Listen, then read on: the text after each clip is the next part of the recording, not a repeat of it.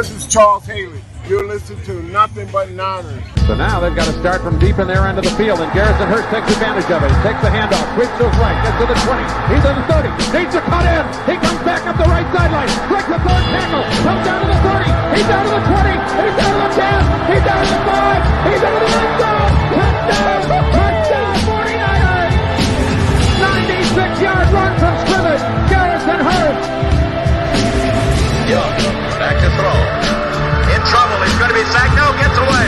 He runs. Gets away again. Goes to the 40.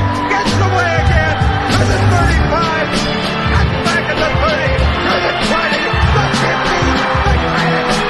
Touchdown 49ers. 27-yard line. 49ers into the backfield. It's on third down. He'll take it himself. For first down.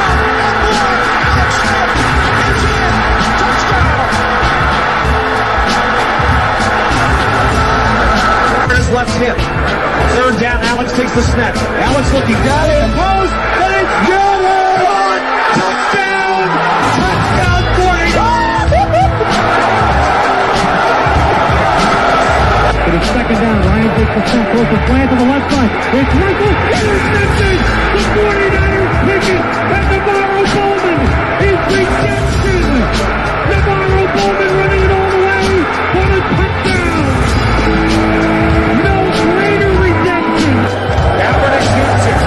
Everybody, Colin Kaepernick, what a game!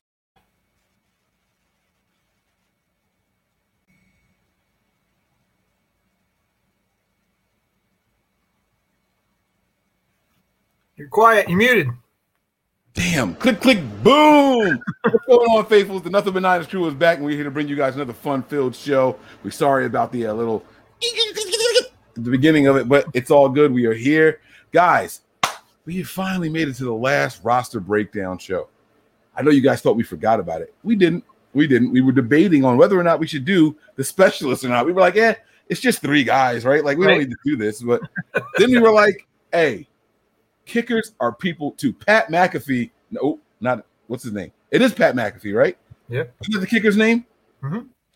Pretty sure that's right. He would kick our asses if we didn't do it. Is it Pat McAfee? Hold on, now I gotta Google this really quick. I was gonna look it up, but you can have at it. Aloha to the fans.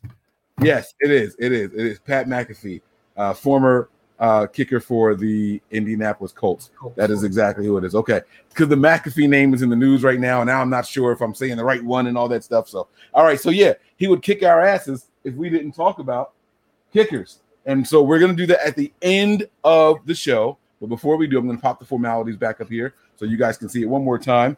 Facebook, Twitter, as well as Twitch. I mean, Facebook, Instagram, as well as Twitch is Nothing But Niners. We have Snapchat and Twitter. That is Nothing But Nine ERS. Website, NothingButNiners.com. And the email, NB9ERS@NothingButNiners.com. And you guys already know what to do here on the YouTube page. Like, subscribe, and turn on your notifications. All right? I'm your guy. 49ers Mike _NFL, and over here on this side is my guy Brian. He is Niner with the underscore in between. That's STAR _9R. I got it down now, man. Like, I know your joint probably better than I know my own. I changed my name for like 2 days on Twitter, then I changed it back because I realized I had ordered a custom jersey. I ordered a custom jersey that has 49ers Mike in it, and I was going to change my name to NB9ers _Mike. And I thought it would be cool if we were all like kind of uniform, you know? Yeah. And I was like, man, I like that. I changed it for, I can't even say 2 days. It was probably like 2 hours. And then I changed it back because I remembered I purchased the custom jersey. That's so like, boo. I went with the NBN Brian on mine. So yeah. See, I should. But that's because we couldn't figure out. Well, initially we couldn't figure out numbers. Like you couldn't put numbers on the nameplate, but you guys figured that out. So yeah, man, you got to know the right people, make the right calls, and you can get some things to happen, man. So, guys, we're gonna have some fun with today's show. We got a lot of stuff to discuss, and you know, there's like, how do I say this? So, you know, all right, on the nighttime shows we do like the today on Twitter, right? But on these shows we discuss what happened today in the world of the 49ers, and so I think there might be a little bit of overlap. So maybe we focus on it here because we had more time, right? And then we just don't focus on it for the Q&A show, the more Midnight Madness show. What do you think about that? Sure. Yeah, we can focus on. So you want to focus on it now and not later? Yeah. Perfect. And we'll have more time for questions this evening. Exactly. That's later. See, now you're thinking, man, now we're talking. All right. So let's start with the news of the day concerning your San Francisco 49ers. Brian, let's take it away, baby. So the 49ers were fined $100,000 and Kyle Shanahan was fined $50,000. Okay. The Jaguars were fined $200,000 and Urban got $100,000. So they got double. I still couldn't find exactly why they doubled his penalty. And then the Cowboys were also fined for the same as the 49ers. Yeah, well, Adam Schefter later tweeted out, like, the punishments that happened and all that, and there's the Jaguars were twice as bad also. So I don't know why it was doubled. This is his first offseason. Maybe it was multiple infractions during OTAs or whatever was happening. So I'm not – uh-oh. Is that breezy? I'm not quite sure why it was happening. Yeah, no, it wasn't. So I don't know why it happened either. You know, but what I did find out was that it's all basically related to the same stuff. Right. What I don't get is the scale of penalties. Kyle Shanahan's bank account is not half of what the 49ers organization's bank account is. So why is his fine that, like, percentage wise, this does not make any sense, and that's going to be our topic of discussion here. Well, ultimately, he's responsible, so. All right, that is true, but shouldn't penalties just be a percentage? I mean, like taxes, right? I mean, maybe I'm crazy, maybe I'm going too far here, but I think everybody should pay the same percentage of taxes. Regardless of how much you make, if the percentage is the same, it's fair across the board. That's true. Flat tax. So why? Huh? Flat tax. Yeah. So why can't penalties in the NFL be like this? You see some players get fined more than others, and you see penalties end with, like, the most random number, like, you know, $17,568. Like, how'd you come up with the 8? Like, how you couldn't just rack it up? Like, you know what I'm saying? So what do you think about that? Do you think I'm crazy to think that the NFL should fine based off of a percentage? Well, I think there is probably a list that the Players Association has that says, okay, you violated this, it's going to be X amount of dollars. You violate this, or if it's a second-time offense, whatever, then obviously the fine goes up. But I'm sure some of that is preset in stone. I don't think that it just gets handed out randomly. Like, I was surprised that, being this was technically Kyle's second offense, maybe not in the same thing, but it had to do with preseason practices stuff last time too, right? And so he's going to have a violation. I would have expected that his would have been higher. Not that I wanted it to be, but I would have expected it to be higher because he's had previous violations. Yeah. And maybe it is higher. Maybe before the Niners only got 50,000 and Kyle only got 25. You know, maybe we are seeing the second wave of penalties. Now that would mean that Urban Meyer has done a lot of really bad stuff in his first year here in the NFL. And that's possible because he's coming, you know, from the college programs where the rules are a little more lenient, the number of players and all that stuff. So maybe it's – I don't know, man. I don't know. But that was my thoughts and my takeaway from that. In other news, the 49ers Twitter account released a litany of various photos today. Did you get a chance to see them all? Are you talking – just the uniform stuff, yeah. Yeah. Oh, yeah. It was all the uniform stuff. It's all the uniform stuff. And some things stood out here. I'm just going to pop them up on the screen here so you guys can see them really quick with us. And then we'll discuss a couple of things that stood out to us about these photos, if anything at all. All right. And I believe this is the last one here. There he is. Put that green screen on, man. Let's rock. Put that green screen on. I'm on freaking. Oh, you're on Mozilla Firefox or whatever. Oh, boo. You got Matt. What you doing, bro? Wayne. Look, son, this is a long day, man. Look, what you out coaching?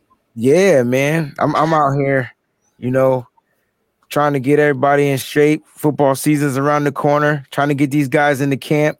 We got some players from UConn on the team. Actually, he got released, but.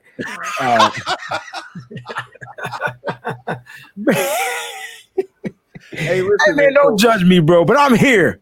Yeah, no, it's good to see you, man. I missed you in the building and everything, and the energy that you bring, man. It's good to have you back in here. I really do miss seeing you, man.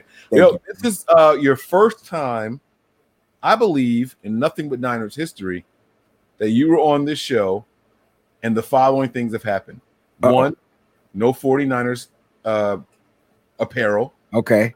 Combined with no glasses and no hat.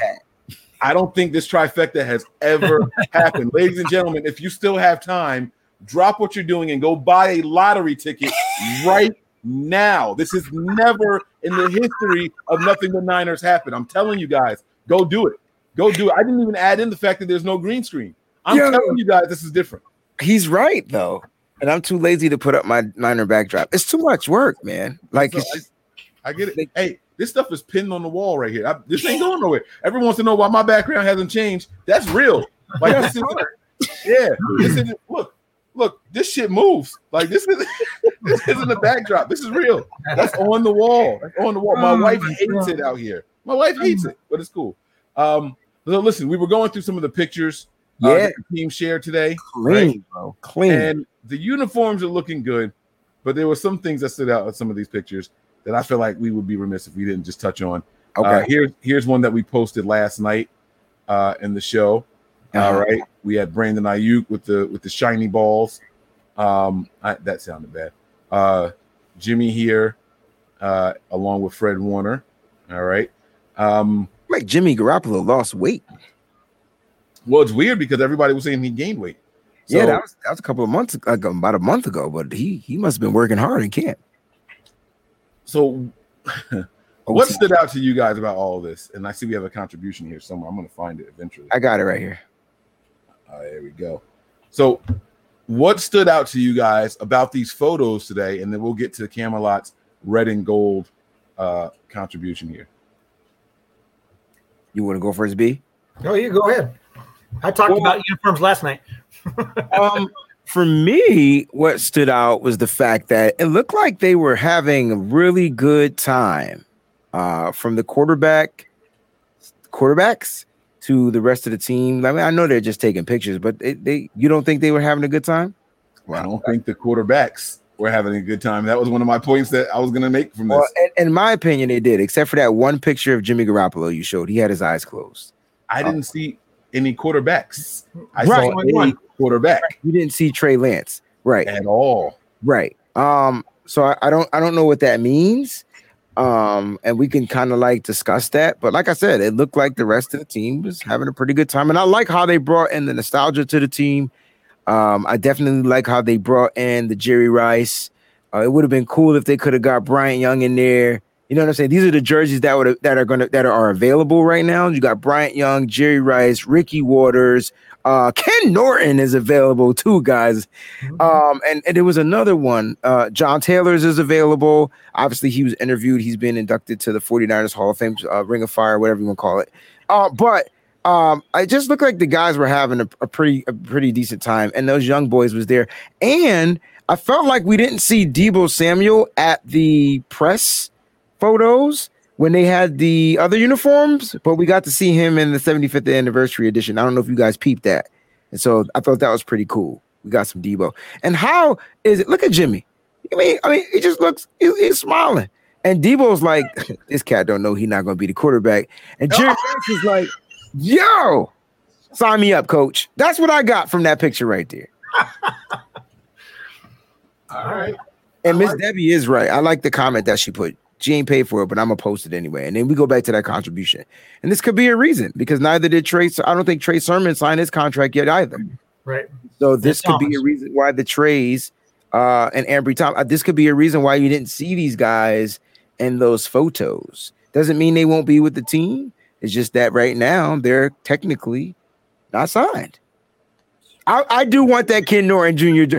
Let me tell you how much of a Ken Norton Jr. fan I was. I hated him when he was with Dallas. But God knows he came to the 49ers, and he just filled that linebacker spot up. Him, Gary Plummer. Oh. Yeah. Big Gary up in that middle. Remember he cracked somebody on the goal line? I forgot who it was and prevented him from getting a touchdown. It would have been dope to see a Deion Sanders one. I'm just saying. I mean, all right. That's wonder.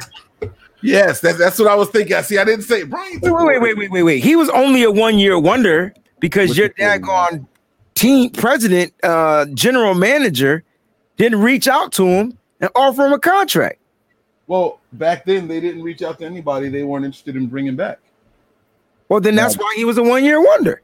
And he did say, "I would have happily returned." I have heard him say that on the record before. He said, but him and also Eric Davis, when they reached their last contract, really? Before he went to the Panthers. Yeah, he said they never made an offer. We could say bumper clock, right, and not get in trouble. Yeah. I don't think the language thing is on right now. Hey guys, I finally got monetized on YouTube, and I have to now realize that I can't say bad words anymore. So you leave and learn it over there. Okay. Oh, no. You were telling me, but it didn't resonate until I got in trouble for it on my joint. I see. Yeah, but I didn't understand what that meant. And so now I understand what it meant. God dang it. I'm giving you props in some kind of weird way, dude. I learned on here not to say the bad words. And so I just wanted to point that out, man. Shout out to Nothing But Niners. That's funny. That is funny, man. You know, so I think the no contract for him is one of them, right? And that's probably why we didn't see Trey. I noticed something in this picture too, other than the money on the ground and other than Jerry Rice wearing Air Force Ones? Oh, I don't think those are Air Force. Are those Reeboks? I don't know. But when you guys can't see my mouse on the screen. When did Jimmy start wearing a glove? I've never seen that before. Oh, he's channeling his inner Tom Brady right now, I feel like. What's up with that, right? Like, where did that come from? I don't know, man. Am I looking too much? God, you can tell. Mike, chill out. It's just a picture. They probably put it on to change up stuff because in the other picture with Jimmy, you can't see his hand there. Hold on. Callie, you sick with it, bro. You can't see his hands here. Wait, can you go back to the Deebo picture? I just want to see something about Deebo Samuel. I know you're looking at Jimmy. I think Jimmy had the glove on the whole night. Is the gel position right there? Is that hurting his hamstrings right now? Because he should be doing any of that. No. So what happened was because of the photo shoot, he missed his stretching and rehab session. Oh. So they told him to do it here. Okay. During the photo shoot, you know, get your stretches in, and we'll work with you, and the guys will follow what you do, which is why he's laughing. Ah, I thought he was saying Jimmy. Yeah, I don't know. He not gonna be the quarterback. And then Jimmy got that smirk that says, "Little do you know, I am the quarterback."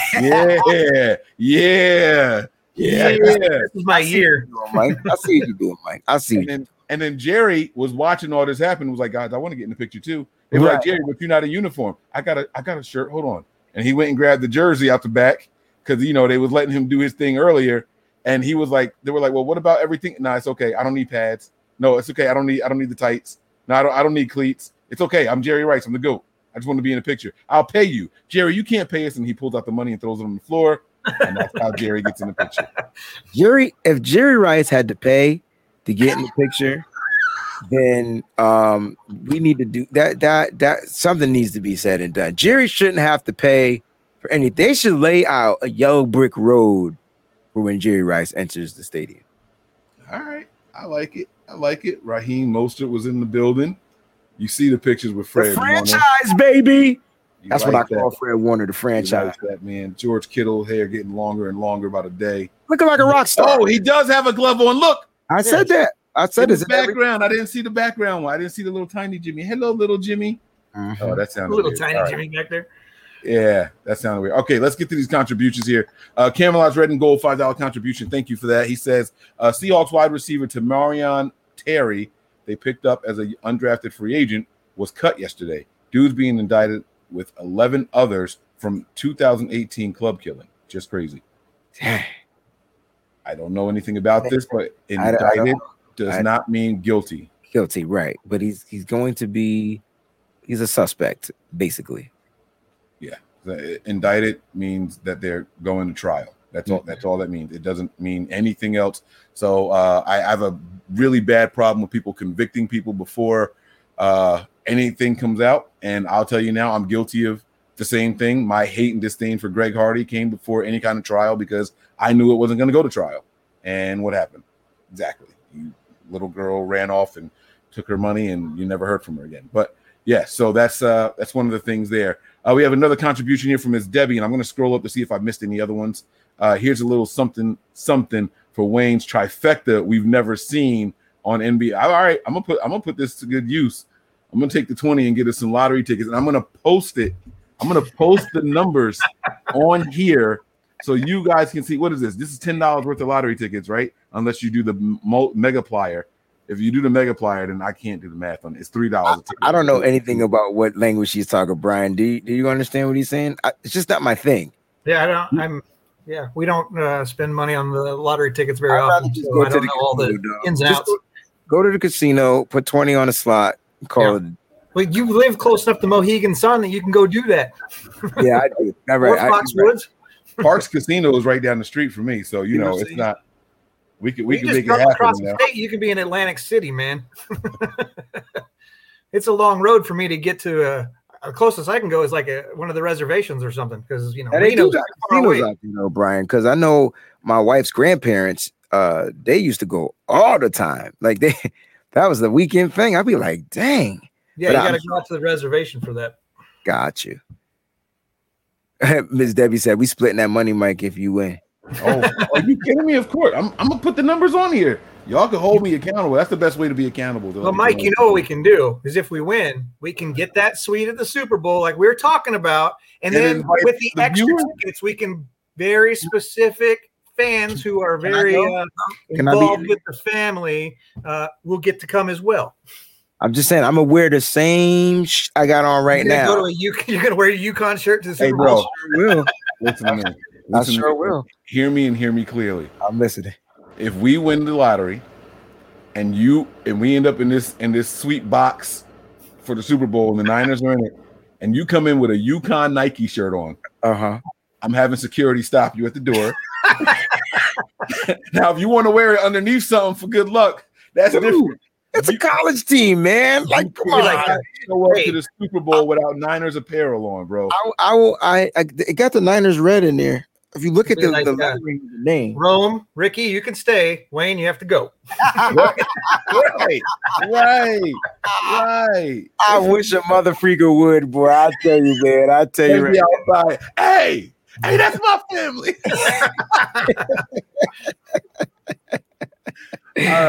All right. I'm sorry. I had a lot of. Oh man, that's good, man. That looks good. So let me ask you guys this question. I asked it on. I think it was on Instagram earlier. I asked the question. They're doing the throwbacks. We got 6 games in total.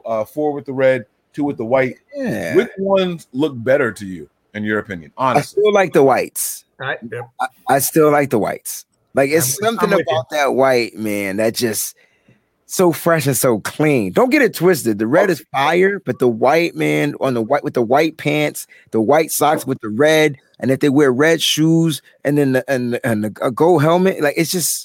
I wish they could change the color of the helmets too. That would be fire. Just come in there all white. That look like a stormtroopers or whatever you call them. Yeah, I think I figured out what's weird to me about the red ones. When I look at the jersey by itself, I like the jersey, the red jersey. Mm-hmm. But then when I see it with the uniform, I think the white ones look better from head to toe. Yeah, but is that weird? I like the red on white though. If it was red on any other color, it would look funky, like ugly. But the fact that it's on the white pants, it goes. But that all white from head to toe, that's just fire. Burp, man. Mike looked like he was about to choke. That's why he was about to choke. Oh God! I forgot. Oh, yeah. I gotta come on here. I'm censored. Yeah, Debbie knows what it is. They stand out more. The team looks faster. They look like just slimmer. Like I don't know, man. I don't know. I really enjoy it. A big piece that's gonna be missing from them all whites though is Richard Sherman, man. So I'm kind of see how this team is gonna fare out this year. I know Jason Verrett is pretty much a lock and. And after that, we kind of playing Russian roulette. I do know we got our line back, so that's a good thing. But I was watching some clips from some games, man. I know Richard Sherman got beat from time to time, but with the season we contended for the Super Bowl, man, when he was healthy, like that dude was pretty darn good, man. Like they were not throwing to him. Even and if you watch the game against the Packers in the playoffs where he was on Davante Adams, watch how they bracketed it, Adams. With Sherman on Adams, and then they brought in Jimmy Ward. Just watch how that was. That was fire, yo. And then I don't know what happened the next season, man. They stopped the bracketing. They stopped stuff, and then Sherman got more exposed. But it is what it is. He's gone now. I just know he was a good piece to that white. He was the one that helped create that defense, that picture. They all came out all white, and they all sat down. Come on, man. Yep. That picture was also the curse. That was the jinx that did his thing. Okay. Celebrating too early. Yep. The Niners literally didn't do that all season long. Does anybody else notice that? We had plenty of turnovers. We had pick sixes and stuff. They didn't do that all season long. The closest we came was during the Mud Bowl against Washington. Was that year? Yeah, we're both sliding. All the sliding and then the whole team slid in there and they did a little photo shoot. But during the game, like, I didn't see that the whole time. And I'm not blaming that on Richard Sherman. I'm not blaming that on him. But, man, I was like, you're celebrating too early, guys. It's not over. It's not over. Like, I was thinking that as they were doing it, because I hate when teams do it during games, like in the middle of games. That was one of my little pet peeves. I like celebrating touchdowns. I like celebrating interceptions. But running all the way to the opposite end zone with the whole squad, I'm like, you got to go back out there now. You're tired. Because if it happens on a pick six especially, now you run to the other end zone. Everyone's down there celebrating. You kick off, and you right back on defense. You know what I'm saying? So, like, that's the kind of stuff that bothered me during games. That was the stuff that bothered me during games. So, there was some other stuff that happened. The state of the franchise went down. Did you guys get a chance to watch it or rewatch it or listen to it and everything? I want to talk about some of the takeaways that we had from that. You guys can start wherever you want. I got some pictures here for some of the people inducted and all that. We'll get to all that. But, Brian, I know we touched on very, very few things last night, but we have the opportunity to expound on some thoughts now and our overall takes from it. Cool. Yeah. I mean, let's start with the picks, man. Like the inductees, man. John Taylor is finally getting his due. A lot of people don't know much about John Taylor because he was kind of like the underdog, but he did all the dirty work, man. A lot of people, Jerry Rice is my favorite player of all time, right? I'm with you. But without John Taylor, there would be no Jerry Rice wouldn't have been able to be the Jerry Rice that he was. Like, you know what I'm saying? Like, I'm not saying he made Jerry Rice. I'm just saying he was the perfect complement to Jerry Rice. Right. And then you got my man Patrick Willis. You know, we talked about this on Nitty Gritty Niners last night because we did like a special show, and. Let me just say something. Like, Patrick Willis is probably like one of the greatest linebackers of all time with the short career. Yes, sir. Yes, sir. The short career. Can you imagine if he played at least 2 or 3 more seasons? Like, Hall of Fame, first ballot, on top of the list. I don't have him better than Ray Lewis, who's probably the greatest linebacker of all time. I think Patrick Willis in his prime was better than Ray Lewis in his prime.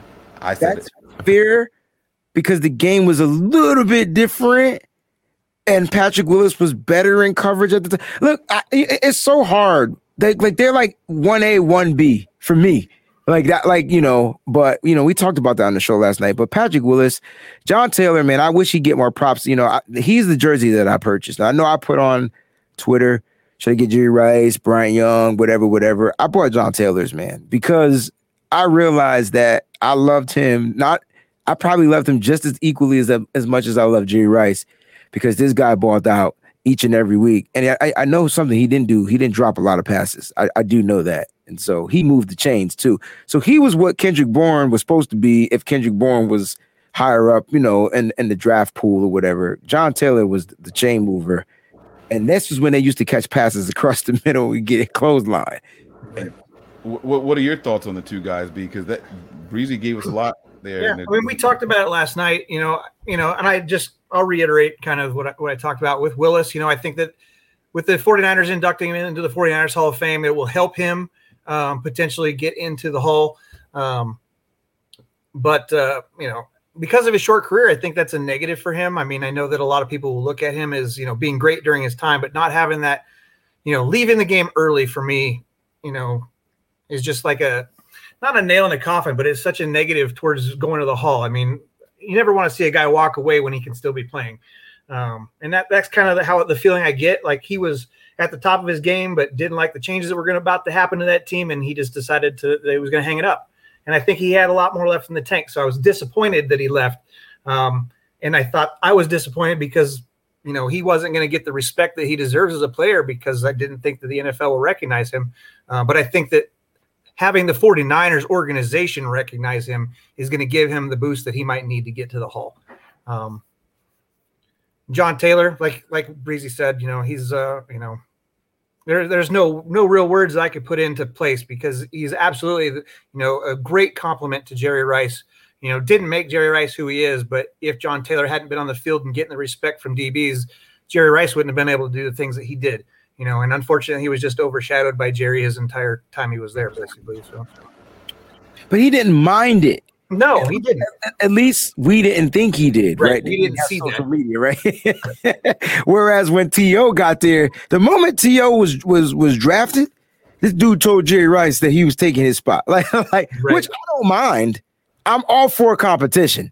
You know what I'm saying? And when you go to a GOAT and you tell the GOAT, I'm coming for your spot, that let me know how much TO wanted it. But John Taylor just seemed like, hey. He Jerry Rice, but I'm John Taylor. I don't, he can do that, and I'm going to do this. That's just what it seemed like. But there was no social media then, so we don't really know. Right. But at least that's what it looked like. I wish if I got a chance to interview John Taylor, that's one question I would ask him. Well, I'm looking up I have the Hall of Fame list here, and there's 31 linebackers listed. And I'm looking to see how many of them had 8 or fewer years. So far, I found one player that has just 8 years, but the thing is, he was a two-way player. Now this was from the 40s, so he played from 48 to 55. I was about to say they stopped going both ways. Yeah, he was offensive tackle and a defensive tackle. However, he made the Hall as a linebacker, so I don't quite understand that. I'm a little confused with that. That's George Connor, but we have one person here. Oh, no, damn. I forgot to carry the one. I was going to say from 96 to 2012. That's Ray Lewis. Like, I forgot to carry way more than 8 years. I thought that was 6 years. I'm looking to see if there's – all right, Joe Schmidt. What's 53 to 65? Oh, that's 9 years. Never mind. That's 9 because 53 counts as a year. So I can't do that. That's 9. 5 is 12. It's gonna be tough. It's gonna be tough for he would be the nope, that's 2012. It's gonna be tough for Willis to get in. Other than in the 40s and 50s, that's the only linebacker to get in with that short of a career. But here's the thing that's different about Patrick Willis. Okay, he played 8 years. He was a 5-time first-team All-Pro out of 8 years. 1 year, he was a second-team All-Pro. So that means 6 of his 8 years, he was an All-Pro. Not Pro Bowler, guys. I'm talking about All-Pro. Right. All-Pro. He was a 7-time Pro Bowler, so only 1 year he didn't make it. He obviously made the 2010 All-Decade team. Twice he led the NFL in tackles, not the 49ers, the NFL in tackles. I mean, and he was Rookie of the Year. He's got too many accolades to not make this list. I can look up these guys that have 12, 13 years in there, and I don't think they have the numbers that Patrick Willis has. It doesn't it all come down to like who else is being inducted or like right at the position? You'd have to look at who's eligible as a linebacker and kind of start whittling the way the statistics at that point to see, you know, and then obviously who else is eligible. Yeah, I think it is going to be difficult for him to be a first ballot Hall of Famer, but I think he will eventually get in. I think he belongs in there. And I know we're saying that because we're 49er fans, but it's unfortunate because the majority of those seasons he played for the Niners, they were trash. but he did his thing though. Like, that's the one person you counted on every week. You know what I'm saying? Healthy. Man, this dude played with a club on his hand. Like, they taped his hand up so much. It looked like he had a club, like, on his joint. Like, this dude balled out, man. Unfortunately, you know, his feet, man, his feet weren't good at some point, you know. I like what Omar says. This is, you know, we talked about this last night. I don't know. Like, it doesn't mean that Luke Kuechly was a better linebacker than Patrick Willis. I'm not saying that he isn't. I'm just, I think Luke was different, man. Like, I think Luke's gonna get in before Willis. What comment? Where is it? Put it on the screen. Oh, my bad. Yeah. I think Luke makes it in before Patrick Willis, Joe. I do too. And again, I think that's from walking away early. And Luke walked away because of concussions, and so, like, I don't know if that gets a different disclaimer to it or something. Hold on now, Luke might have played longer, but I'm curious as to how many games, because he had a lot of injuries. Hold on, let me look this up. All right, so you're gonna break it down like that? Yeah, but, because I mean, if I want to played in 112 games, I know that it was only an 8-year career, but he played in a lot of games. Luke Kuechly only played in 118. 6 more games. Yeah, but what is his accolades though? Oh, hold on. I'll pull that up too. Let me see. Because now we got to get into that, because this dude was like the best linebacker in the league for a minute. He won Defensive Player of the Year. That's something that he never. Patrick Willis never won. He also won NFL Defensive Rookie of the Year. Okay. Now, if I'm not mistaken, I think Willis's was just Rookie of the Year. I don't think it was defensive. Hold on. It was. That's right. Okay, so they had that same thing. So you can check those both off, right? 5 first-team All-Pros like Patrick. Same as Patrick. 2 second year. And Patrick only had 1. Okay, so he's got 1 more there. 7-time Pro Bowler, same as Patrick. 7-time Pro Bowler. 2-time led the league in tackles. Also made the 2010s All-Decade. Their attributes are the same. Kuechly played longer, but only 6 more games. I mean, come on, man. Come on now. That's where I take in the consideration of why did they stop playing the game? And I think when you're going to the Hall, because of concussion. I understand, like, you got Calvin Johnson who's just going into the Hall, and he quit on his team too, as far as I'm concerned. Oh, wait, hold up. Oh, yeah, Kuechly had 8. Wait, I'm saying all this. Kuechly had an 8-year career also. Get out of here. 2019. So it's the same. Oh, snap. Relatively close. This is actually a good comment, Omar. Yeah. I still bet Luke gets in before Patrick does. Well, he has 1 higher accolade, 2 higher accolades than Patrick, right? He had Defensive Player of the Year that Patrick never got. Right. He also has 1 more second team. I just feel like he gets more recognition than Patrick got while he was in the league. I think that people talk highly more. The Panthers were winning more, though. Right. Yeah, well, I understand that, but I'm just saying, I feel like he got more accolades than Patrick. Right. They may have had a similar career, but I think that he'll get in just due to his. That's what I'm talking about, Trey Willie. That's what I'm talking about. That's why I'm repping UConn. Talking about that crap. I just think that he'll get in before Patrick does. If Malafanu was still on this team, y'all couldn't say nothing, but he got cut. Oh damn! I didn't mean. I clicked the wrong thing. Sorry, I was trying to go down the new comments. No, that's not true. This isn't true. The Panthers made the. Did they go to the Super Bowl with Cam Newton and they they got beat by Denver. The Broncos beat the brakes off of them. I think. Wasn't that because Seahawks beat the brakes off of Denver the year before? Yeah. Yeah, and then it was like, we're not making that same mistake. Remember that joint? That game against the Seahawks started out bad. Like, first snap over his head. Bro. I mean, they got beat so bad. Cats stopped watching the Super Bowl, bro. Like, that was a bad beating. And then my cousin is a Panthers fan. He's been on the show a couple times. He's Duck. You guys have seen him. He came with us to Nuno's for the Niners-Panthers game. That was the game that we put 50-plus up on them 2 years ago. But what was funny about that, I shouldn't say funny, is that every time the Panthers messed up during that game, my cousin drank more and more, like, just to stop. Because what he was trying to do was not curse in front of his parents. His parents were there, and they don't watch football with us. That's a good question. Y'all know how we are when we're watching games, and you know we're rambunctious and loud and cursing, and you know cursing for good stuff. Like that's what the fuck I'm talking about. Let's go. Like it's good and bad. He was trying so hard not to curse in front of his parents. He was like, "Are you?" And he, my man drank so much that night that my aunt was judging me because he's my younger cousin, and in her mind, you taught him to drink like this. Oh, man, Mike, you're such a bad influence, bro. Come on, cuz. What a bad influence you are, sir. Mm-hmm. Oh man. But yeah, so that was one of the takeaways. You know, like I said last night about these two gentlemen here. Patrick Willis is a consummate professional. I mean, I can't remember a negative. Patrick Willis is almost, you know the reputation LeBron James has, like where he just has never been in trouble. The worst thing that he ever did was the decision video. And that's not bad, right? It's just him announcing what team he was going to go to. And the worst thing Patrick Willis did was retire. Exactly.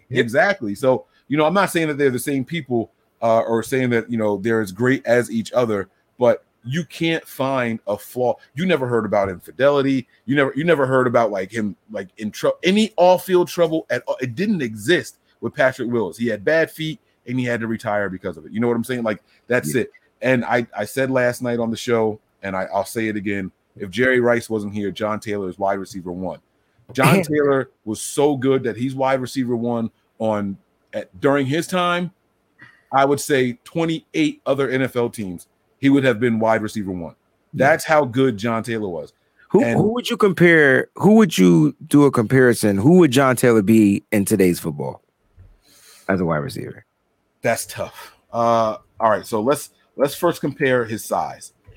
Let's first compare John Taylor's size because I never really liked J.J. Stokes, guys. I just like Jarvis Landry. I mean, really, 6'1", 185. I don't know if they're like physical attributes, but I'm just thinking like him and Odell playing together. If Odell's ever healthy for the whole season, it would be a kind of a similar tandem. I think. I see where you're going with that.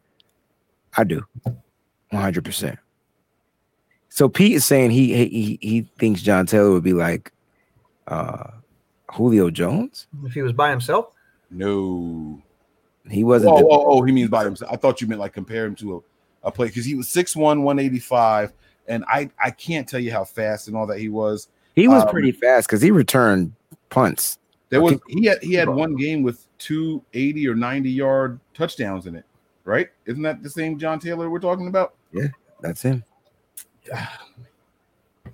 He was a punt returner, kick return. I mean, this man, he was good. He was good, but again, you know, people are going to look at his career and say it was kind of short-lived. You know what I mean?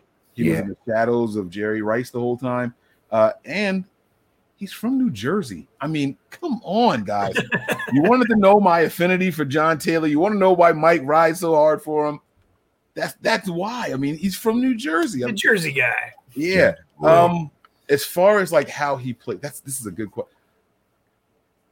All right, y'all gonna kill me for this. I think I have a good comparison. The player has to be playing today, though. Oh damn. He's not playing today. Who I was gonna compare him. I mean, not like physically playing today, but it has to be in the NFL right now. That's what I mean. He's not in the NFL right now. But who were you gonna say? I was gonna say Chad Johnson. Oh. I was gonna say Chad Johnson. Okay, I know, right? Y'all think I'm crazy, right? I wish. No. I feel like which Chad Johnson was like more of a true number one than Cincinnati Chad Johnson. Yes, Cincinnati Chad, 85. Okay. Before he was Ocho. Well, he became Ocho toward the end. Him and TJ Huzmanzada. I could see that, but I like that's. Let me try to think of somebody a little bit more like now. What about you, Brian? Oh, Brian said Landry. Jarvis Landry. So yeah. Landry. Okay. I was just trying to think of like the tandem with, you know, him and Rice. I could see how you could equate, you know, having him be 1 and 2. Jarvis stood out on his own without having Odell available. But when Odell is going to be fully healthy, I think he overshadows Jarvis. So I think that's the kind of a, for me, it feels like a good comparison with the situation, not necessarily the player, playing styles or anything, but just the situation that they were in there. I'm just trying to think of who would be today's version of John Taylor. I think that's a better way to reword the question. Who would be today's version of Jerry Rice? I mean, I know it's hard to compare anybody, but you do have some guys that can do some things Rice can do. You have faster guys out there. Good hands. They got to be consistent. They just got to. But no one would ever be as consistent. I like the Stephon Diggs comparison. Yeah, now that's where I'm talking about. Shout out to VZ48. Diggs for who? For John Taylor. Yeah. For Taylor, right? That. I like that. But I thought you guys want to be okay. So do you want me to find a good wide receiver too? Because Diggs is a wide receiver 1. But he could. But he was. Well, yeah, I mean, I think they're similar. I mean, when you was think, a 2 though, because when like he was said, John Taylor would be a 1 if it hadn't have been for Rice. For Rice, right? Okay, all right. I like the Diggs. That's Mike Evans. I have him more as the Chris Godwin. I think Taylor was a better route runner. I think Evans is a little more physical at the point of attack, like where the ball. Like, I don't think he's a good route runner though. Right. I want to say Evans is a little bit bigger than him, though. He's like a lot bigger, yeah. Just throw it in the air, bro. He'll just grab it over defense. Okay. Hold on now. I almost wanted to. Okay. That's tough though, because Adams is a true number 1. Hold on now. Time out. So he's not. He's a true number 1 in Green Bay. Right. So I would make him. I think John Taylor plays more like a Michael Thomas, like that type of a guy that can be that 1 or can run those underneath the route. Like you get what I'm saying? Are we saying number 1 because they're targeted the most on their respective teams? Because Michael Thomas isn't really the downfield threat, but that could be because of how Drew Brees was playing. Yeah, absolutely. Same thing with Davante Adams, right? Like he's gonna get a couple like one-on-ones and they'll take a shot with him. But both guys are chain movers, like you know what I'm saying? Like the possession guys, and I like it. I like the Davante Adams in the Michael Thomas comparison. I do like that. I like that a lot, man. Good job, guys. Terry Dome. Yeah, he paid to say the same thing. I'll take it. Thank you. Thank you. I like that. You guys are funny, man. All right, so let's decompress now. We talked about the inductees to the 49ers. Ring of Honor or Hall of Fame, the 49ers Hall of Fame. What were your thoughts overall on this? The team pre-recorded everything. My camera is crooked and it's bugging me. Oh, there we go. Your house is crooked. Well, we are in the middle of a tornado warning. We actually got seek safety if possible. Prepare your basements. In the city I live in, basements are illegal. So my wife was teaching the kids to sit, you're supposed to sit in the middle underneath the, like whatever the center of your home is. So she's teaching she taught them earlier, like huddle up on the steps, huddle up at the bottom of the steps on the first floor, type of thing. So maybe my house is crooked because of the storm. That was my point. I was just thinking about your renovations you got going on. Yeah. So the, what I want to ask you guys then is going to be, what were your thoughts on the rest of everything? It was all pre-recorded, very well thought out. I feel like Jed York was the least rehearsed of all the people we heard from during this thing. So he timed the tweet. Yep. Very well. I couldn't tell if him and Kiana were live or not because everyone else was clearly pre-recorded. I couldn't figure that part out, and the tweet really messed me up. So, what were your thoughts on the entire thing as a whole? And anybody want to go first? We touched on it a little bit last night, but I don't know if this is the right word, but it just wasn't as intimate as it had been in the past. You didn't feel it, like I got it. I'm still hyped about all the stuff that's going on, but it wasn't as engaging as it was when we watched it live on the stage when they've done it in previous years. And that was kind of my big takeaway. Is it was too planned. It was like we've had this thought process of transparency for last couple of years, and I don't feel like when you do stuff like this, it doesn't feel transparent because you're You're prepping it beforehand. I mean, I know that when we do when they do their live stuff too, all that stuff is, the questions, whatever, it's already been discussed, and we know what the answers are going to be. But when you have it pre-recorded like that, I just felt like it was less intimate. I don't know if that's the right word or not, but I kind of got the same thing. But I understood it though. You know what I'm saying? Like, I mean, just being in the profession that I am, and the things that happened, they kind of went straight technical on the side, pre-record. I don't like pre-recorded things personally, because I like things to be in living color, right? I like mess ups to happen. I like to vibe off of people's energy. I like to do all that type of stuff. That's a breezy thing. That's like you telling me to read the music to a song. Well, I'm gonna do it, but I'd rather just play it because you're gonna get more feeling out of it. Like, you know what I'm saying? And that's kind of what I got from this 49ers pre-taped state of the franchise type thing. But I think as time goes along and the country gets back to healing and over certain things, and there's always next year. I tell you what, it was 10 times better than last year's.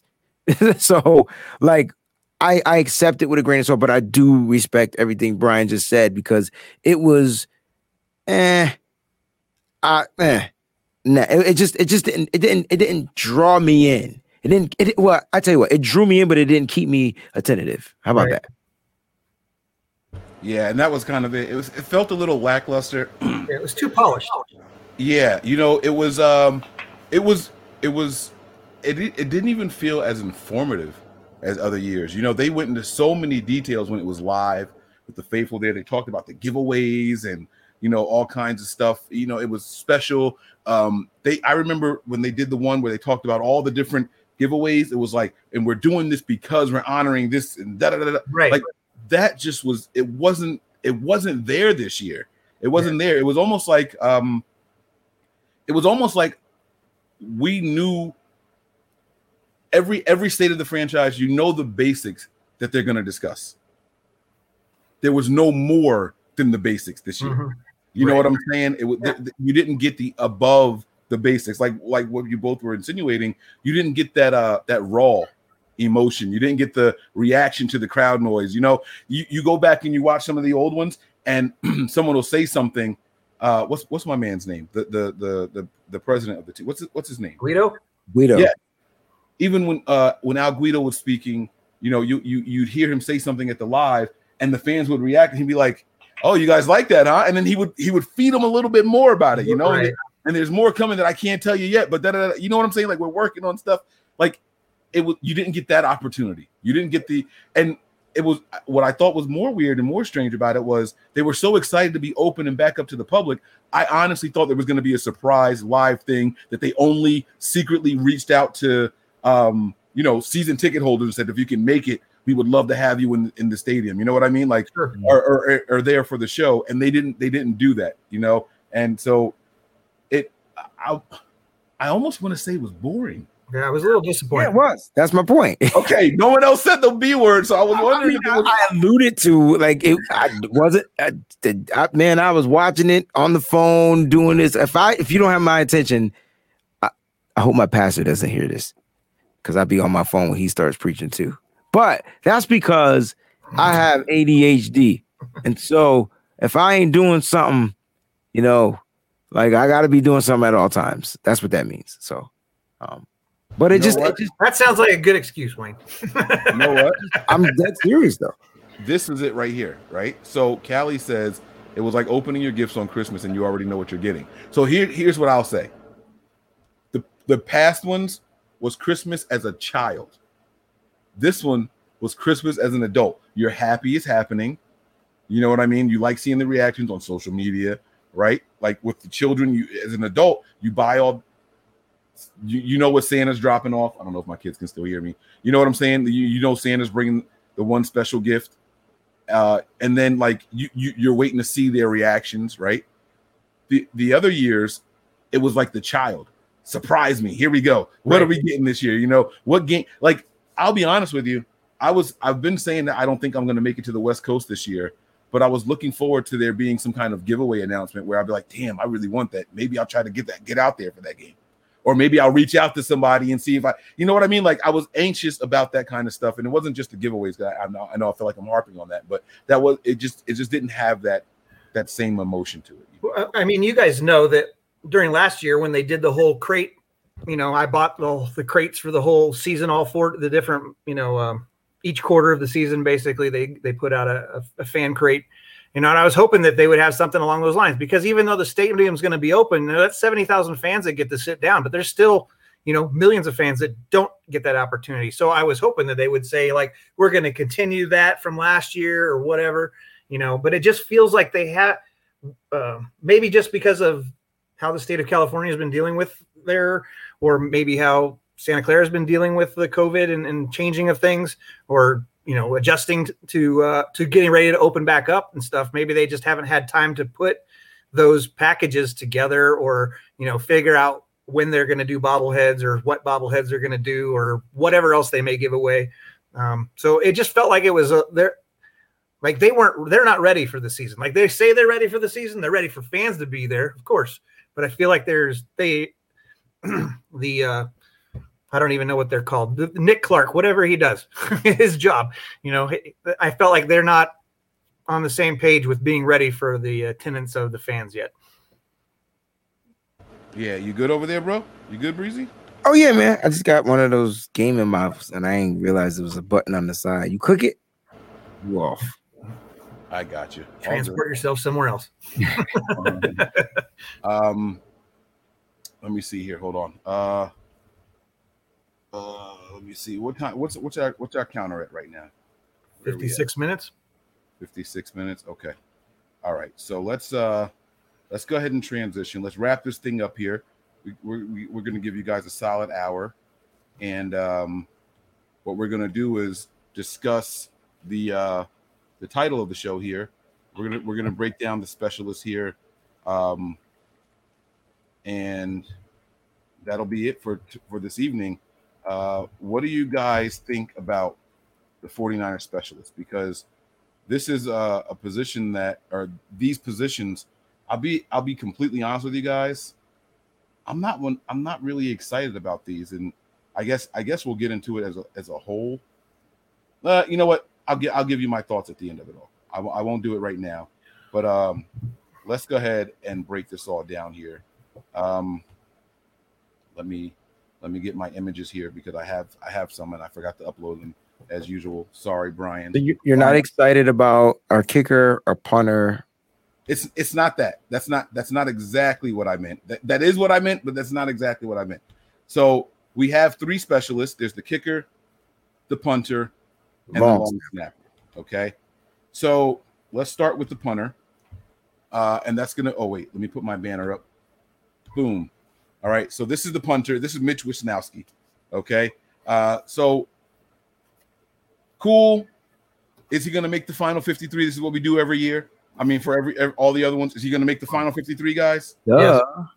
Yeah. Right. Okay. All right. Now, he was drafted. Okay. Now let's do it for another position. The kicker. Is he going to make the final 53, guys? Yes. Yep. He is, right? Okay. And then last but certainly not least, we have our long snapper and Tabor Pepper. Did I click his picture? No, it didn't go. There it is. Is he going to make the team? Hell yes. He is, right? Yes. And here's my issue with this. Not a single one of these players has competition. Exactly. And that's why I'm not excited about it. It's not that I don't like Mitch. I love Mitch Wisnowski. It's not that I hate Robbie Gould. I don't hate him. It's not that I don't like Tabor Pepper. It's none of that stuff. I like all three of these guys. I love Tabor's personality. I think he's going to be the next Pat McAfee. He has a lot of personality. He's really good even on social media. Yeah. This guy, he's a blast. I'm happy the 49ers have this young man, right? Absolutely. He's got a lot of personality. I mean, I'm sure you guys have seen the recent stuff with him and Walmart. I mean, if you haven't seen that, it's funny. You got to go. I don't know who it was, but somebody basically said that or responded to one of his tweets saying that you're just the Walmart version of George Kittle, which I was like, what? Because he's so like entertaining on his social media platform, you know. So I was just like, to me, it was crazy that they said that. But then he's embraced it. Like, he's been, you know, dealing with that and be like, yeah, let's go for it, you know, whatever. So there's been some contact between him and Walmart and stuff like that. So, you know, if it ends up benefiting him, great. You know, so I'm glad that he embraced it, though.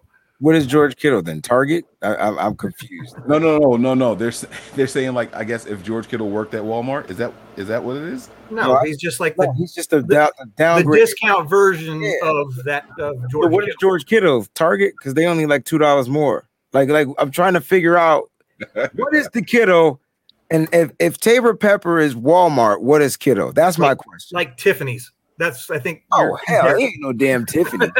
No, but I think that's where they're trying to compare. Tiffany's. Kittle's not?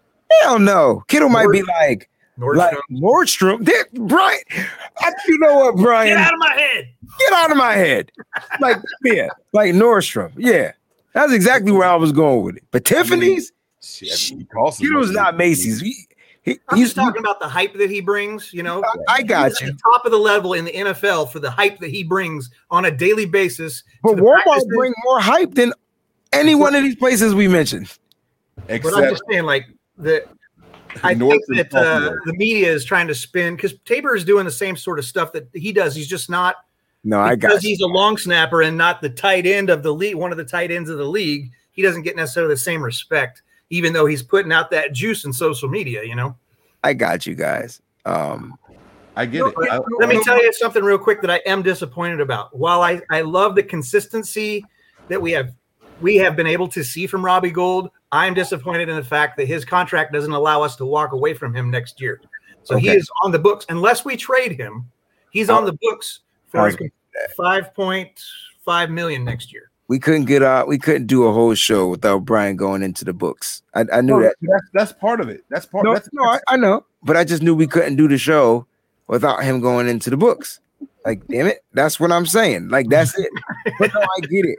And so, I guess I don't have issues with like you, Mike. I don't see anything wrong with them not having competition because you don't want to go into a camp with competition at these positions. Like, you want these positions to be sure-fired positions. You don't see other teams having competition unless they're unsure about their kicker, and usually their punters. Name another team that goes into camp with competition at the kicker position. The Bears. Because they don't know what their damn kicker is. You asked me to name one. Yeah, I just said one. Unless. I said. Right. I talked about because my mic sound compressed. I just said on national TV, unless they don't know who their kicker is, then you don't have competition. This is international TV, man. Right. No, don't. That's right. Don't downgrade it, baby. We're worldwide, baby. We Nordstrom's in this bitch. Let's go. No, but we talked about this. I think it was last night on the midnight show. Somebody asked the question about Mitch and talked about his stats from his rookie year. Talked about how it's decreased. And so Mike and I were talking about it last night. I get what you're saying. Like, you want these guys to be the guys for your team. But if you don't have anybody to compete with and you know it's your spot, how do you have to motivate yourself to be better? And I don't know that everybody can do that. Look, all right, I got you. And how many punters and kickers are there on a college team? And more than one. This ain't college. And I know, but they're used to having that. So now that they're only one. My point is, Brian, we ain't got the goddamn money for that. That's number one. Number two. Yeah, that is true. Get one of our 13 wide receivers. That is true. That is true. Don't tell me we got money to just be bringing in guys that we know. I don't need my punter to go up against another punter just because you felt like his numbers are less. Maybe he's just not punting is not enough. No. Let me explain why I say that's not true. Because the money that these specialists are going to get are bottom 51. They're not going to count against the cap. They're not hurting anybody to bring these guys in. They're taking up spots, man, and we still don't know who our daggone wide receivers are. We got Deebo, Brandon, question mark. Is that enough wide receivers? Yeah, you had 8. I remember. But if you said we didn't have enough roster spots, I'd be like, okay, cool. I'm saying money. Money's not the issue. So that's all I was going with that. But here's my thing: games on the line, right? And this is all right. Let me paint a picture for you. Niners are down by 2. There's 46 seconds left. Who's the quarterback? Jimmy. Okay. Niners down by 2. NFC championship game this year. Is George Kittle hurt or not? Whole team is healthy, but I'm going to paint the whole picture, okay? I'm going to paint the whole picture. 46 seconds left, one timeout, okay? Richie James is back there. The other team kicks the ball off to us. He hesitates, but he brings it out. He gets tackled at the 7-yard line. Terrible field position, okay? Because he hesitated. Now, George Kittle makes a huge play. We're driving down the field, okay? We burn our last timeout with 4 seconds left in the game, and if we kick it to win, it's a 51-yarder. Now you lied. No. Don't Mike me. We already had this conversation, Mike. He don't kick 50-yard field goals anymore. Lie to me and tell me you confident in Robbie Gold's ability to make that. Not at 51. Okay, lie to me and tell me you confident at 49. I'm confident at 49 just because it's the number 49. Oh. Are you confident at 48? Then I'm definitely confident at 48. If I'm confident at 49. Am I confident at 50? Yes. 51? Shit. That's my point. The point is, don't get in that position. Don't put yourself in that predicament. That's not how the NFL works. How many games do we win by a field goal? First of all, that is how the NFL works. Because Richie James shouldn't be kicking, returning balls. Because if he gonna hesitate, then his behind shouldn't be back there returning. There's no, and neither should River Craycraft, because he probably going to look at the ball and not even bring it out. So my point is, look, Richard James got to do better. Get Robbie Gold. If you know your kicker struggles kicking 51-yard field goals, then don't put yourself in that predicament. Now, I get where you're going with it, because there's going to come situations and times when you're in that situation. But he's kicked some. He's what, 50-50 for 50? Right. That was kind of dope. Yeah, that was actually dope. For 50 plus, I think that's what he was 50. Yeah, Mike. So name kickers that are 100% from 50 yards. You really want me to? No. Okay. No. All right, I just wanted to make sure, because you know me, I'll pull it up. But my point. All right, so listen to this: a 42-yard attempt into the wind. You go with Robbie Gold. You don't have a choice. And there's no competition for him. Mike, what teams have choices at the kicker position, bro, other than the Bears? Everybody has a okay. Don't most teams have two kickers on? No. Yes. No, they don't. They do. No, they do not, Mike. On their 90-man rosters? Yes, they do, Breezy. Come on. On the 90-man? Yes, on the 90. Yeah. I'm talking 53 now. You're talking about the season starting. And so I'm away from my situation because you told me what you were comfortable with. I'm off of that. I'm talking about right now. Most teams have two kickers and two punters. I disagree, but maybe I'm wrong. But I disagree with that, because the only team we could think is the Bears. And I don't think teams need two kickers or punters when they're sure of their kicker and their punter. How much money, Brian, we paying Robbie Gold? I'm just curious. This season? 1 second. So you paying him $2 million? Let me ask you this question, Breezy. Who do you think is the best kicker in the league right now? Probably one of them young boys, them young rookies that got drafted. Tell me a team that has good. Isn't Tucker the best? Is he still kicking? Yeah, he's still kicking for Baltimore. But Rodrigo Blankenship from Colts and the other guy, the other rookie, them boys was kicking. All right. So cap hit for Gold this year is 2.6. That's not a lot of money. That's cap hit. I'm talking about. I was having a problem with next season, but 2.6 is not bad. 5.5 that we can't get out of unless we trade him. Mm. You know that one hurts. Now watch this. Okay. I'm doing this live, so I'm gonna see. I could be proven wrong. I just pulled up the Ravens' current roster. Mm-hmm. Let's see how many kickers they have on the team. They have Justin Tucker. Do you think they have somebody else? Justin Tucker has been the best kicker. You know if they got somebody else, because you're looking at the roster. Just say it. I just found it now, but do you think they have somebody else? I don't think so. They have two kickers. Okay. Now I'm pulling up the Colts. Hold on. I'm going to pull up the Colts. Let me just see. I'm scrolling. GK. Who's their other kicker, Mike? For who? The Ravens? Yeah. The Ravens' kicker, their second kicker's name is Jake Verity. All right, he's kicking behind Justin Tucker. The Colts have Rodrigo Blankenship and Eddie Pinheiro. Okay. Like that, but that's my point. You can name three other teams. I'll look them all up. I guarantee you that they have. The 49ers are a team that don't want two kickers. Well, I think it's part of it is because you can't. Sorry, Wayne, but the money because you can't walk away from gold. There's no reason to bring in he's gonna have to inspire himself because the team can't move on from him. So he's like, there's no point to bring in a kicker for competition because you're gonna have to pay that guy regardless. So the Chiefs only have one kicker. So that means you gotta pay him, even if you bring in another guy. So you waste the money on another guy. Not wasting money, but all right, waste the money meaning if you go with the other guy, you still gotta pay him. Right. Well, I'm just saying, there's no opt out for this season. So we're locked in for this and next season with Robbie Gold's contract. So it doesn't make any sense. Even if you brought someone in that blew Robbie away, you still owe him. You're guaranteed $8 million over the next 2 years. I got you, bro. I think this is it for Robbie, though. I think this is his last season, yo. I think they find a way to trade him. He'll probably end up with the Bears. Maybe he end up with the Bears now. Well, whoever it is got to take on, $5 million or I think $7 million. No. Well, if he plays this year, Mikey. His dead cap will be 1.5. So the other team, wherever he goes, would be on the hook for $4 million. Mike, your voice gone.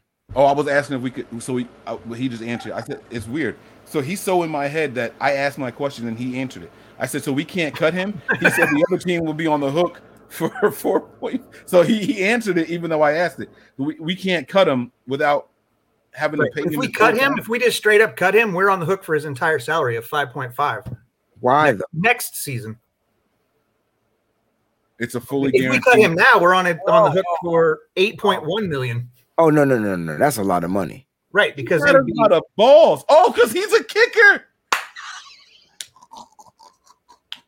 I cracked my balls. So if this year, if for some reason we had competition and you were going to replace Robbie this season, a post 6-1 release, we would have 6.6 dead money and then 1.5 next season. It's not worth it. No, it's not worth it at all. To cut him, right? To cut him. You could trade him, but you're still going to have some dead cap space. And then he has guaranteed salary for next season. That's why I said I was super surprised when I went and looked at his contract that Parag didn't have something in between those two seasons to opt out. So that means, that Breezy's right. There's no value. There's no purpose in even bringing somebody in because Robbie knows you can bring in whoever you want. I can miss all offseason. You still got to pay me. Yeah, contractually, we're stuck with him. So we find a trade partner. You can't knock him.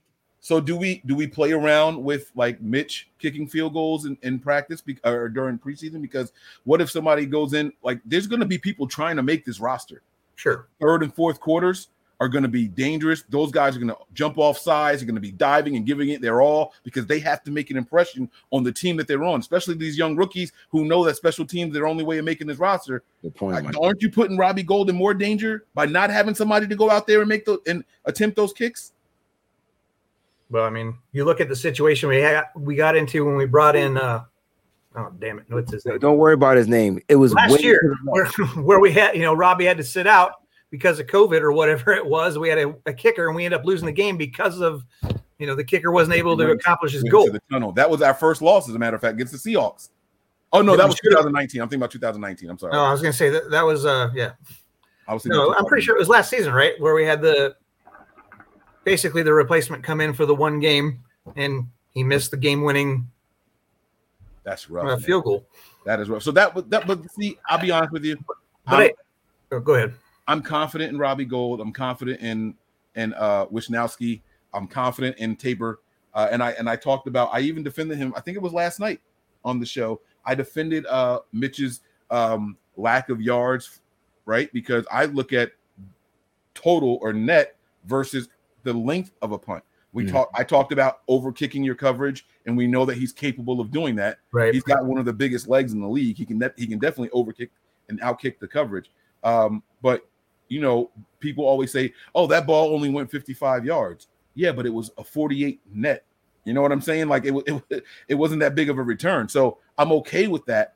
If you're directing it and you know that you're you know that you're sending your gunners to one side of the field, and you got a guy who can kick it to that side every time. That's what I would like to see more from him, though. That coffin corner kick, yeah. Yeah, like that is – if he's going to improve his game and be one of the best punters to ever do it, to show why he was a fourth-round draft pick, you know what I'm saying, as a punter, that's huge. I would like to see those directional punts where you're pinning them guys out of bounds. Like, not Andy Lee style, where Andy was the hang time king. You know what I'm saying? Right. I want to see this guy get that ball in the air with that big leg of his. And don't forget, he also likes to tackle. So he's trying to, like, didn't he get a couple penalties too from tackling somebody too hard? No, it wasn't a penalty. The team yelled at him because it was like his first ever kickoff or something like that. And he blasts. Yeah, he made highlight reels for that, man. We talked about that last night, too. Yep, it made ESPN, and you never see kickers on ESPN for good reasons. I got you. Make ESPN is because they tried to make some diving tackle and miss on a return. He was on there for the hit that he made. So, you know, and the team got in his ass. They pulled him to the sideline. Everyone's celebrating, and they're like, you see the finger waving and everything. You knew what they were saying. You can't do that. We just drafted your ass. You can't. Like, so, you know, the team didn't like that too much. But yes, Breezy, you're right. He's capable of it. And I tell you what, in the postseason or a game that's going to get us into the postseason or give us a better seed, I'm all for lay his ass out, Mitch. Yeah. Go out there and handle your business. You do what you got to do. I'm all for it in those situations. But weeks one through 14 now, you don't want them doing that kind of stuff. So I don't know the answer to this question. That's why I'm asking you guys. Who is the backup punter / kickers on these for the team? It could be Jimmy Garoppolo. No. I knew the draft. It was a wide receiver for sure. It was 100%. Oh, no. I know who it was. And he's not here now, so I don't know who it is. Believe it or not, and I swear to you, I'm not making this up, it was Akella Witherspoon. Oh. Because he's a soccer player also. And I'm not making this up. That's not Mike and his favoritism. I swear to you guys, it was Akella Witherspoon. No, I thought I had heard something about Juice doing some kicking, but I couldn't verify that. And so I was going to ask you guys, maybe see if it sparked something in memory. It's someone else that we mentioned tonight that was a backup kicker for a team. And I believe he made either a field goal or 2 extra points that we mentioned earlier tonight, Chad Johnson. Do you guys remember that? No. Okay. See, I'm corny. I'm old. All right, whatever. All right, that's gonna do it, man. We're gonna get up out of here. This was a fun show. I had a lot of fun, and we actually talked about the specialists longer than I thought we would. I thought it was gonna be a 3 or 4 minute conversation, and leave it to Breezy to bring out the fire in me. You know what I'm saying? Challenging me and shit. I'm pulling up teams. They got 2 kickers. That's what it's all about, and that's what the state of the franchise was missing. It was the live and raw interactions and reaction. That's what it was. That's what it was missing. So look at that. Full circle, man. Yep. Full circle, guys. It was a pleasure having you guys back on here. Breezy, man, we missed you, man. We missed your energy. Thanks for stopping in here, man. I really, really appreciate it. What's this say? Vince Caiano was signed 49ers practice squad on the 1st of January. He was elevated to the roster the next day. Is that the kicker? Right. Yeah. Yeah. That was last season. Yeah, that was last season because he's not here now. Right. No. Yeah. But that doesn't mean they can't bring those guys back in. Oh, yeah. In the event of an injury or something, they don't have a choice. I thought he ended up signing with somebody else after that anyway. I don't think he's on a team now, though. But I think you're right, Brian. I told you the punter got penalized. He got hit with a helmet to helmet or something. I'm telling you, Wisnowski got a flag last year. And he laid somebody out. The punter cannot do that. The ref's just like flag because right. Oh yeah, you know what? I think you guys are right because I think they threw the flag, but they didn't call it. I think they reviewed it and was like, no, it's okay. Yeah. And I think we were reacting like they only called the penalty because of how hard he hit him. He laid that cat out. I'm sure he probably got had to do a UA right after that to make sure he wasn't on some sort of peds too. That's like a full body dive tackle, straight missile, boom from the punter. Yeah, man. So, great show, fellas, man. Great. Dan Bailey is available. Zane Gonzalez, Robert Aguayo. Those are some veterans you can get. I don't like Aguayo though. That's the guy that had the perfect kicking record in college until he did drafted in like the second round. Yeah, the Bucks took him in the second round, right? Yeah, and he hasn't been able to stick to a team since he'd been drafted. And I think he missed like his first two kicks in the NFL, right? Like it was crazy. He had never missed in college, and then he was like a 60% kicker his first year or something crazy. It's tough. I like the Dan Bailey one though. He'd be a good veteran to kind of like bring in. Yeah, as long as he's not injured, yeah, absolutely. Steven Gostkowski is out there, but I think he retired. He's 37. I felt like he's done. Like after you know, because he was the highest paid punter at that time, kicker, excuse me, at that time, and then Patriots traded him. He went to Tennessee last, I believe. Yeah. So, all right. Well, that's it, man. Again, love you guys. Let's get some final thoughts here. Let's start with Wayne, and then we'll go with Brian, and then we'll get up out of here. Hey, man, it's always a pleasure, man, being on this show. You guys definitely keep it raw. I love it. Thanks for having me back on, man. Look, it's been a crazy, crazy end of the year with these kids, students, COVID, graduation, whatever. I got my own podcast and stuff going on too, but it's good to be here. I'm trying to keep my Thursdays and Tuesdays available for Nothing But Niners as much as I can, but gigs are picking back up, guys. And if you guys know, I do music, and when a gig calls, man, a brother got to go run, man. That's my hustle and flow right there. But I love you guys, Brian, Mike, Nick, Tony, everybody out there, man. NY to the Bay, all you guys, man. Love you guys, man. Real talk. Absolutely. You know, I've been an open book, especially the last 17 days or whatever it's been with the Midnight Madness craziness. But, you know, as always, be good to each other, do good things, good intentions. All right. And that's going to do it. I gave my final thoughts already. So we'll see you guys at midnight. It's about an hour and 7 minutes from now. So that's going to do it right now. Prepare for glory. Anticipate pain. But always remain faithful. We're out of here, guys. Mahalo.